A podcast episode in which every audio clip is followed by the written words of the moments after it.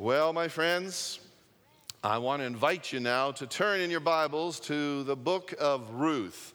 The book of Ruth, chapter 1. Today, we want to truly say, Thank you, mothers and all ladies. Thank you.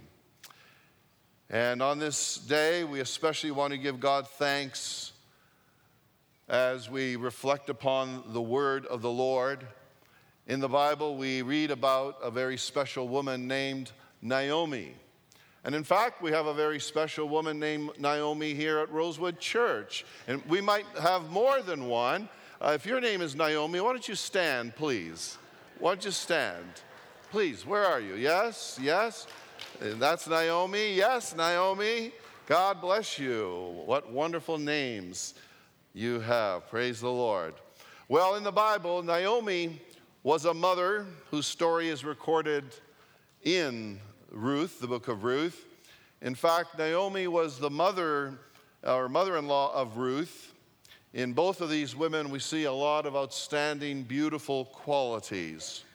And Naomi and Ruth remind us of mothers and of other ladies who are such a blessing on a daily basis, on an ongoing basis. And I want you to just look at first chapter here of Ruth with me. It says, In the days when the judges ruled in Israel, a severe famine came upon the land. So a man from Bethlehem in Judah left his home and went to live in the country of Moab, taking his wife and two sons with him. The man's name was Elimelech, and his wife was Naomi. Their two sons were Mahlon and Chilion. They were Ephrathites from Bethlehem in the land of Judah. And when they reached Moab, they settled there. Then Elimelech died, and Naomi was left with her two sons. The two sons married Moabite women. One married a woman named Orpah, and the other a woman named Ruth. But about 10 years later, both Mahlon and Chilion died. This left Naomi alone, without her two sons or her husband.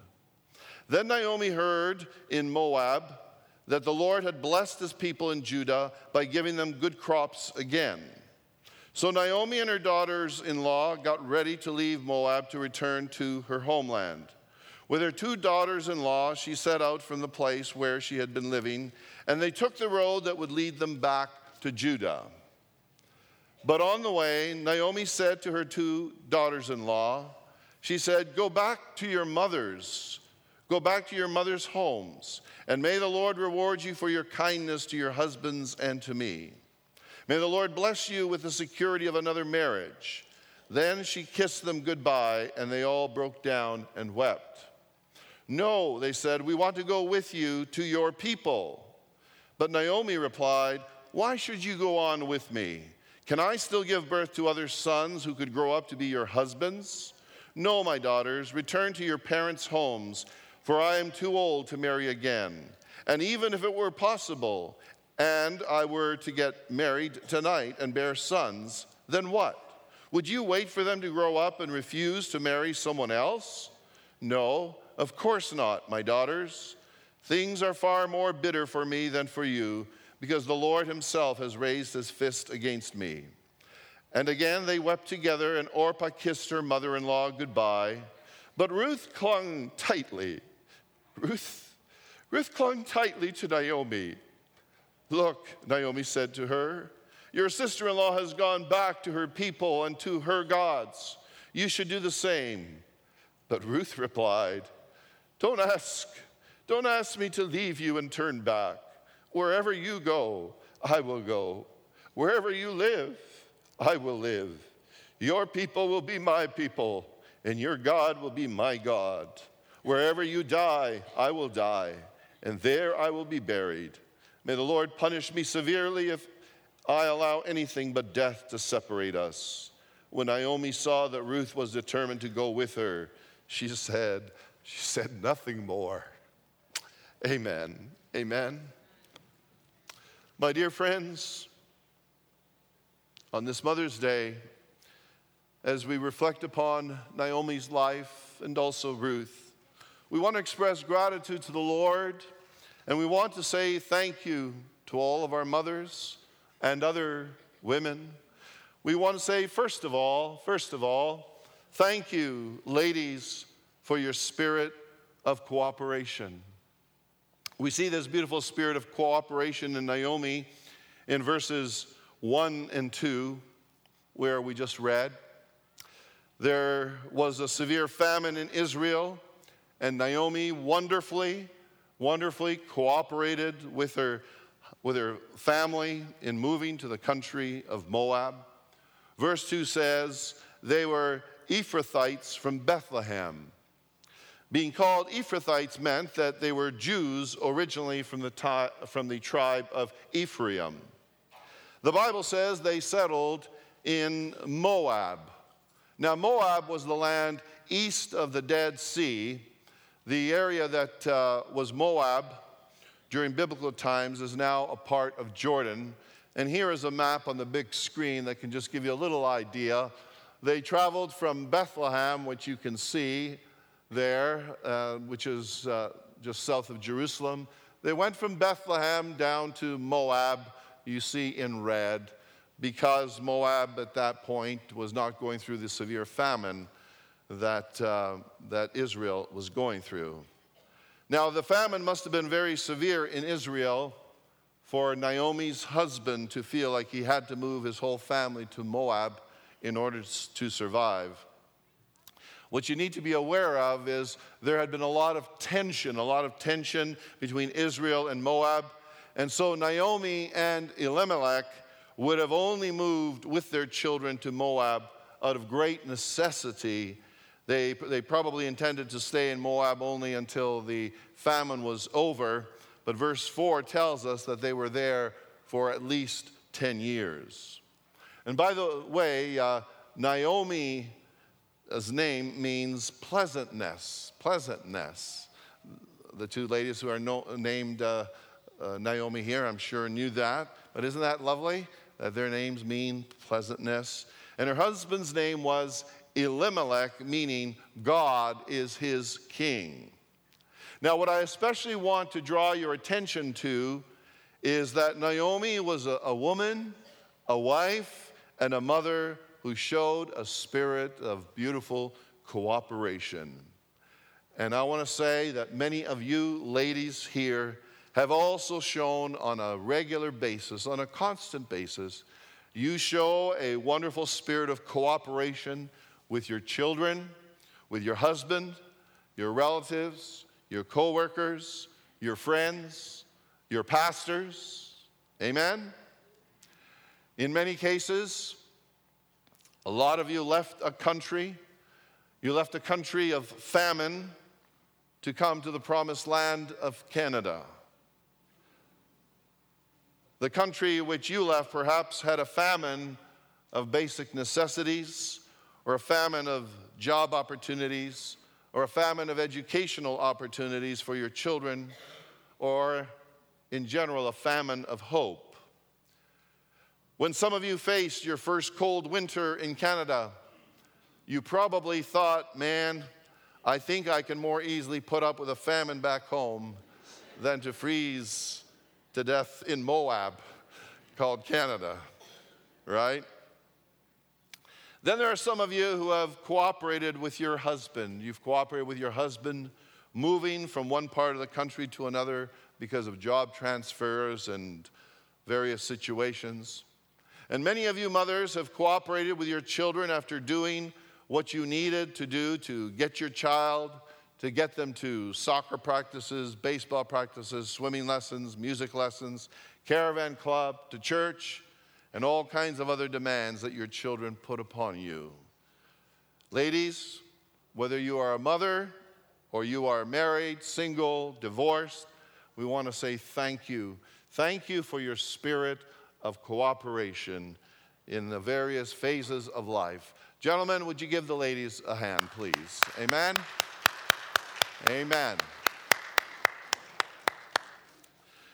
Then I want to say, secondly, secondly, thank you, ladies, for, for caring for and raising your own children and or investing in the lives of other people's children. Verse 3 says, Then Elimelech, that was Naomi's husband, Elimelech died, and Naomi was left with her two sons.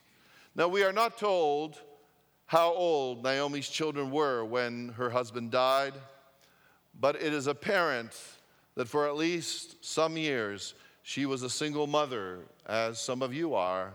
She was a single mother who made um, the very best of trying to provide for her family, for her children, as you are doing so as well. Furthermore, most likely Naomi had to raise children who were probably not in the best of health. Why do I say that?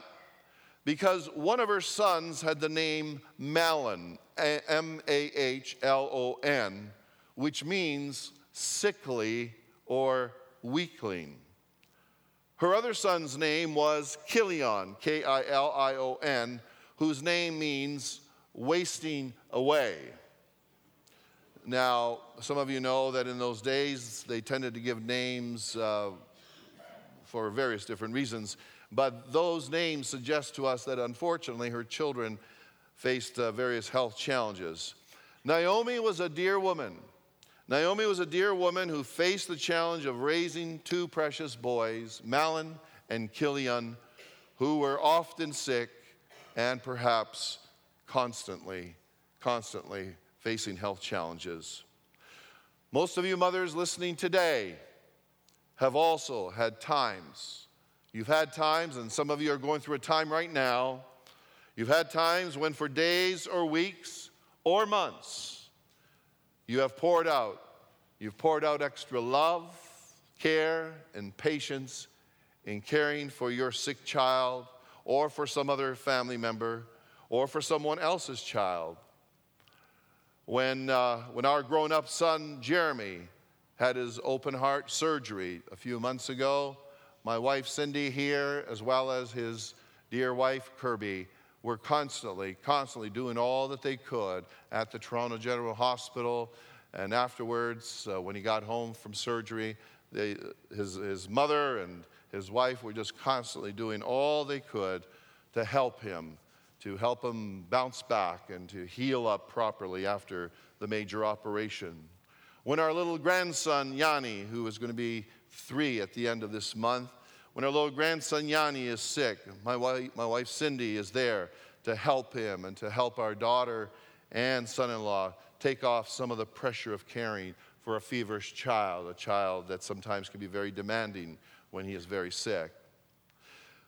After Naomi's husband died, she, um, she carried out her duties as a, mo- as a mother under great adversity. And many of you here Many of you, dear ladies, are doing the same. In some cases, you have been widowed, separated, divorced, or abandoned. In other cases, you are married, but unfortunately, your husband, your husband doesn't help much with the kids or he doesn't help much around the house. And so to you husbands, I say, smarten up. Is there an amen from the women? To you, husbands, I say, smarten up. Ladies, ladies, ladies, I, I try to be a help to you. And others of you, others of you have a child that is very difficult and rebellious. And if you are a son, if you are a son or a daughter that is a pain to your mother instead of a pleasure, smarten up. Smarten up. Decide on this Mother's Day that you're going to change your ways. All right? You're going to change your ways and you're going to smarten up. And you're going to start to be more concerned about pleasing your, your mother and cooperating and doing what you should be doing. They say what goes around comes around. Right? Thank you, ladies, for caring for and raising your own children and or investing in the lives of other people's children. A lot of the wonderful qualities in our two children, Amy and Jeremy, are the result. They are the result of the prayers, the love, the care, the babysitting of Aunt Ruth Jennings, who never married and never had her own biological children. Many of you knew Aunt Ruth. She went to be with the Lord five years ago. And Aunt Ruth was a great blessing not only to our own children, but also to many of the kids here in our church, to many of your kids. And I just want to say that a lot of the positive characteristics in our two children are also, also the result of the excellent Sunday school teachers that they had growing up here in Rosewood Church, um, the wonderful, wonderful children's church leaders they had, the faithful caravan club leaders that uh, they, they enjoyed, and, um, and the marvelous preteen and youth leaders that they were blessed by. And so I thank the Lord. And a lot of those leaders were women, were women across the years as our son and our daughter were growing up. Now, whether or not you are a biological mother, you can still invest in the lives of other people's children. Thank you for doing so. Thank you to the hundreds of you ladies who are investing through various ministries in the lives of other people's children here in our own Rosewood Church of the Nazarene. Gentlemen, would you give them a hand, please? Amen. Amen. Then, thirdly, I want to say thank you, ladies, for being patient and understanding when your children, when your children have done something you wish they had not. How many of you have had a child or more than one do things you wish they had not? Put, put your hand up. Put your hand up. Oh, yes. Oh, yes. All right. This truth came to my mind when I read, uh, oh, pro- probably, probably the only one that, you know, that always did what mom said. Probably the only one would have been uh, Dr. Reverend Dr. Lisa Autar here. Uh, I better not allow, her mother to speak. Uh, her mother is saying, Yeah, right. Uh, Pastor Lisa has been an outstanding child growing up. Now, wonderful young adult. Amen. Anyway, uh, this truth came to my mind when I read verse 4.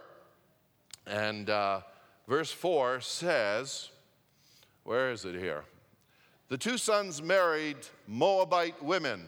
One married a woman named Orpah, and the other a woman named Ruth. But about 10 years later, both Mahlon and Kilion died. This left Naomi alone without her two sons or her husband.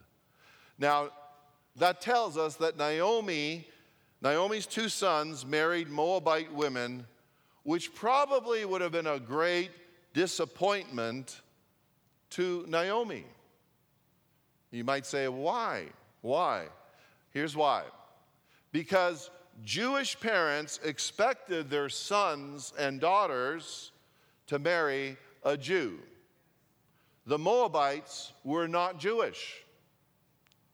Even though Naomi and her family had moved from Israel to Moab due to the famine, friendly relations with the Moabites were discouraged. Moabites were not allowed to worship at the tabernacle because they had not let the Israelites pass through their land during the exodus from Egypt. In fact, in fact, there's a Bible verse in Deuteronomy chapter 23, verse 6, which says this it says, As long as you live, you must never promote the welfare and prosperity of the Ammonites or Moabites. That's what a lot of the people had to live with. Most likely, Naomi, at least initially, would have been very disappointed, but her sons did, did not marry Jewish girls. That was the fact, even though, even though Orpah and Ruth turned out to be outstanding young ladies. They were. Mothers, in your lives across the years, it's possible that your son or daughter did something you wish they had not. Perhaps your son or daughter dropped out of school when they should not have, and that really bothered you. You begged them to not hang out with the wrong crowd, but they would not listen and they got into trouble. You taught your child never to steal, but then you got a phone call from the police department saying, Your son or daughter has been, as someone said, has sticky fingers. Your son or daughter has been arrested for shoplifting or for stealing a car or for stealing something else. And you and you began to weep because of that phone call. Or you taught your children to never use drugs, and then one day your heart was broken when you discovered that he or she was not only using drugs, but he or she was actually a drug dealer. And your heart was broken again. Others of you repeatedly told your kids to not have sex, to not have sex before marriage, but they didn't listen. And both families had to wrestle, wrestle with an unexpected and an unplanned pregnancy. And when some of you have faced a situation with a pregnancy outside of marriage, some of you have said to me, Pastor Nick, what should we do? What should we do? And I have said to you, I've said, be patient and understanding with your son or daughter. I have said to you, do not allow anyone to think of an abortion. Do not allow anyone's mind to go towards that word, abortion. And I have said to you, love your son or daughter. Pray for the safe birth of your grandchild. And when that precious little baby arrives, shower him, shower him or her with all the love that you can give that precious little one. Amen. And I've seen, I've seen numbers of people do that across the years. I have said to you, help your son or daughter in every way possible and enjoy, enjoy that little grandson or that granddaughter. Amen. I want to commend, I want to commend many of you mothers and fathers for showing patience and understanding when your child did something you wish they had not. Right? Now, I don't have, I don't have too many regrets in my life, but here is a regret. Here is a regret that uh, I do have, which involves a time when I didn't listen to my mother. If you talk to my mother, I think she would still say, My Nicky, he was a good boy. He was a good boy. All right? But I have to be honest with you and say, after I finished the Bachelor of Science degree at the University of Toronto, I then prepared to leave the city to go to Kansas City, Missouri to study at Nazarene Theological Seminary to prepare to become a minister. I, uh, I finished my first year and then flew back to Toronto, or maybe I got a drive back with somebody, however, I got back here anyway. So I finished my first year, and while I was down there, I discovered they did not have very good public tra- transit. It, sometimes you would wait 45 minutes, an hour for the, for the bus. It was pretty common to do that. Anyway, when I was back for that summer, uh, my sister, my younger sister, had a little rusted out, old, beat up car that she got fed up with because it broke down on Highway 401 several times. And after that happened several times, she, uh, she said, Family, I'm going to throw away, I'm going to take my little uh, rust bucket to the junkyard. And I, I said, Elsie, Elsie, uh, if you're going to do that, could, could I maybe have it, please? Could I maybe have it? Oh, you can have it, Brother Nick, you can have it. So uh, my mother said, Well, what, what do you want it for, Nico? What, what do you want the car for? I said, Well, mother, you know, I'll fix it up a little bit and uh, I'm going to take it with me to Kansas City because they don't have good bus service in Kansas City. She said, What? You're going to do what? She said, You know, you see how many times it's broken down for your sister? You want that car? You're not going to take that car. No, you're not taking that car. I said, Mother, take it easy. I know a lot more about cars than my sister does. You know, if it breaks down, I, I know usually what to do to fix it. It was a very simple, basic car. She said, No, Nico, you're not taking the car. I, I said, Mother, please, please, you know, please, please. You know how some of your kids begged you? Any of you? Please. Well, anyway, anyway, the bottom line is the bottom line is I, I, I drove that car. I drove that car down to Kansas City. Um, you know, I, I, got there. It wasn't a big problem. I got there, but um, but uh, then I drove back for Christmas, you know, spend Christmas with my family and with our church family at Kennedy Road. So I, I, drove back at Christmas, and then I had to drive back to Kansas City. It's an 18 hour drive, you know, without stopping. It's an 18 hour drive. Well, let me tell you, it is no fun, no fun driving from Toronto to Kansas City at the end of December, okay? Don't do it. Don't do it, all right? because the weather conditions were terrible. For half the drive, I could only go maybe 50, 60 kilometers an, an, an hour. Anyway, I say that, I say that to say, to say this, to say this. 30 years later now, it still bothers me. It still bothers me that I didn't listen to my mother. Uh, I mean, I was safe and all that, but it still bothers me that, um, that I caused my mother a lot of worry and my father. You know, I would never, I would never want my son or daughter or your son or daughter to drive the kind of car that, that I had, that I got from my sister. I would never want anyone's child to drive that car over 18 hours to some other part of the world. And, eight, and 30 years later, it still bothers me that I caused my mother a lot of worry. And I, I tell you that story not because I'm proud of it, I'm not. I tell it to you to say to, uh, to children and young people and even adults listen, don't, don't do things that will cause your mom and dad and family unnecessary extra worry. Right? If I were to ask, how many of you mothers have, have spent a lot of time worrying because of things your kids did, a lot of hands would go up. I mean, we trust in the Lord, but, but there's also the human element. Anyway, let's move on from that. Uh, let me take you to a fourth truth, and it is this. Thank you, ladies. Thank you, ladies, for making a spiritual impact. I want you to notice the spiritual impact which Naomi had upon Ruth. After Naomi's two sons had died, she told their wives, Orpah and Ruth, that they should return to their parents' homes in Moab.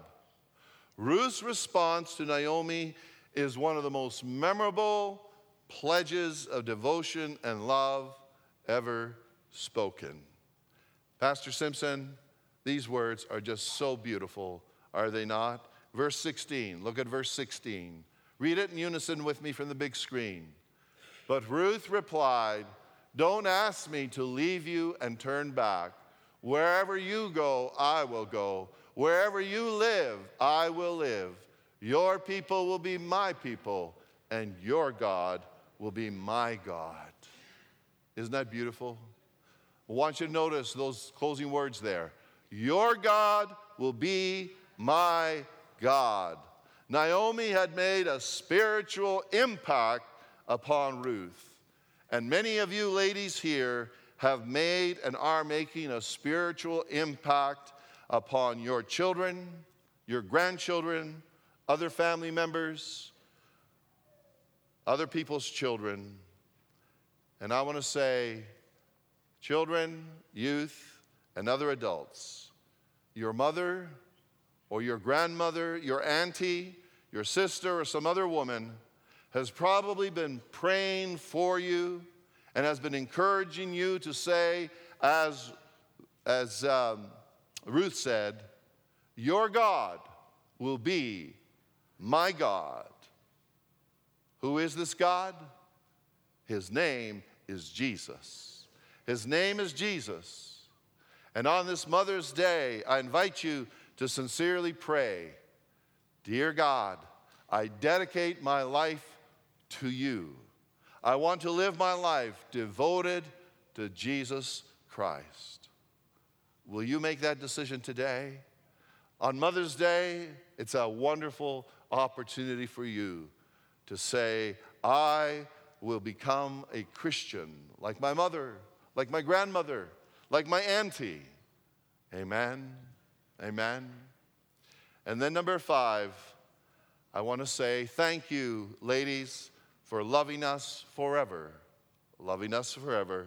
Throughout the story of Naomi, we see Naomi loving her husband, her children, as well as Ruth and Orpah forever.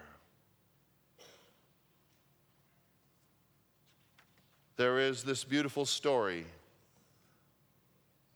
that says a mother held her new baby and very slowly rocked him back and forth, back and forth, back and forth. And while she held him, she sang, I'll love you forever. I'll like you for always. As long as I'm living, my baby you'll be. The baby grew. He grew and he grew and he grew. He grew until he was two years old and he ran all around the house. He pulled all the books off the shelves. He pulled all the food out of the refrigerator and he took his mother's watch and flushed it down the toilet. Sometimes his mother would say, This kid is driving me crazy. But at night time, when that two year old was quiet, she opened the door to his room, crawled across the floor, looked up over the side of his bed, and if he was really asleep, she picked him up and rocked him back and forth, back and forth, back and forth. While she rocked him, she sang, I'll love you forever. I'll like you for always. As long as I'm living, my baby, you'll be. The little boy grew. He grew and he grew and he grew. He grew until he was nine years old, and he never wanted to come in for dinner. He never wanted to take a bath. And when grandma visited, he always said bad words. Sometimes his mother wanted to sell him to the zoo. But at nighttime, when he was asleep, the mother quietly opened the door to his room, crawled across the floor, and looked up over the side of the bed. And if he was really asleep, she picked up that nine year old boy and rocked him back and forth, back and forth, back and forth. And while she rocked him, she sang, I'll love you forever. I'll like you for always. As long as I'm living, my baby you'll be. The boy grew. He grew and he grew and he grew. He grew until he was a teenager. He had strange friends and he wore strange clothes and he listened to strange music. Sometimes his mother felt like she was in a zoo. But at nighttime, when that teenager was asleep, the mother opened the door to his room, crawled across the floor, and looked up over the side of the bed. If he really was asleep, she picked up that great big boy and rocked him back and forth, back and forth, back and forth. And while she rocked him, she sang, I'll love you forever. I'll like you for always. As long as I'm living, my baby you'll be. That teenager grew. He grew and he grew and he grew. He grew until he was a grown up man. He left home and got a house across town. But sometimes, on dark nights, the mother got into her car and drove across town. If all the lights in her son's house were out, she opened his bedroom window, crawled across the floor, and looked up over the side of his bed. If that great big man was really asleep, she picked him up and rocked him back and forth, back and forth, back and forth. And while she rocked him, she sang, I'll love you forever. I'll like you for always. As long as I'm living, my baby, you'll be. Well, that mother, she got older. She got older and older and older. And one day she called up her son and said, You'd better come see me because I'm very old and sick. So her son came to see her. When he came in the door, she tried. She tried to sing the song. She sang, I'll love you forever. I'll like you for always. But she couldn't finish. She couldn't finish because she was too old and too sick. The son, the son went to his mother. He picked her up and rocked her back and forth, back and forth, back and forth. And he sang this song I'll love you forever. I'll like you for always. As long as I'm living, my mommy, you'll be. And when the son came home that night, he stood for a while at the top of the stairs. Then he went into the room where his very new baby daughter, his very new baby daughter was sleeping. He picked her up in his arms and very slowly rocked her back and forth, back and forth, back and forth. And while he rocked her, he sang, I'll love you forever. I'll like you for always. As long as I'm living, my baby, you'll be.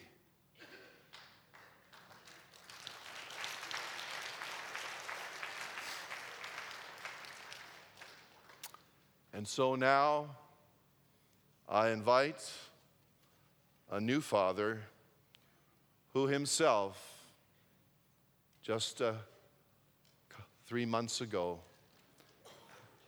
welcomed into his heart and life a little baby girl that he's been rocking back and forth, back and forth, and saying, As long as I'm living, my daddy your daddy. Your baby, you'll be my baby. Amen. This is Kirby and Jeremy and their precious little baby. Amen. Happy Mother's Day, everyone. Baby Everly Ruth Stavropoulos. Uh, it's been a, a, number of years since 2008. We made it a, a, tradition here that I would write a song to honor uh, my mom, but all of you, aunts, grandmas, you name it, anyone who invests into children. We thank you, we love you, God bless you. And uh, this is an extra special Mother's Day for me uh, because it's my wife's first Mother's Day. And as my dad said, yes. So, as I sing, I hope that you'll be blessed um, and that you'll hear the words not from me, but from your own children and, uh, and, and enjoy.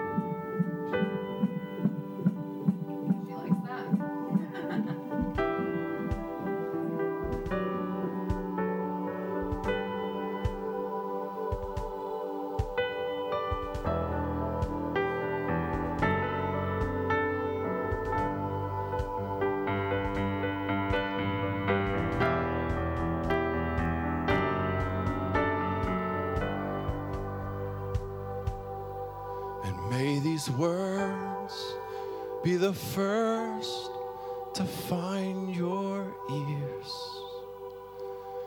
Our world is brighter than the sun now that you're here.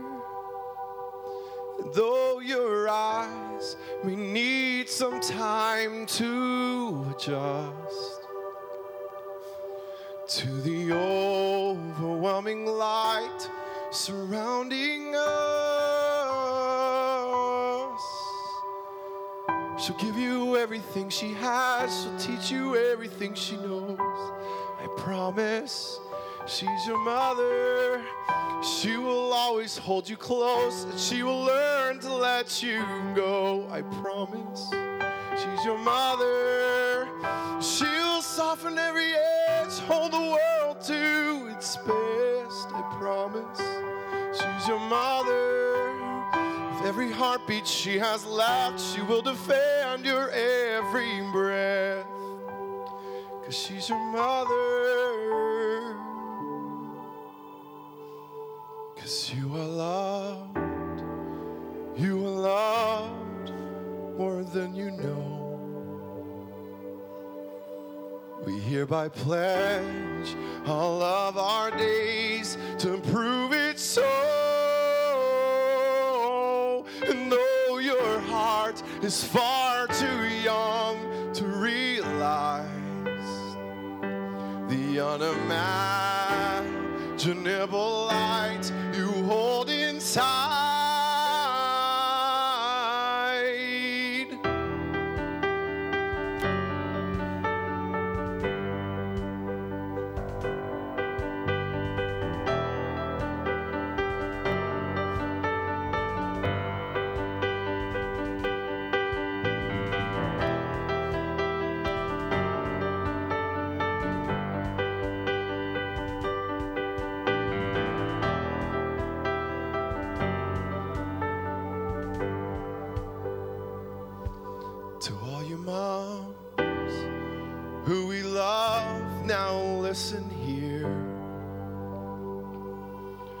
gracious love and endless strength has led us here. And though there are times we realize it has been tough to keep us safe and from the harm surrounding give us everything you have, you teach us everything you know. We promise that we are grateful and we will always hold you close, and we will learn to let you know. We promise we are grateful. You rearrange the stars, pull them down to where we are. We promise we are grateful with every heartbeat we have left. May our lives and words reflect that we are grateful.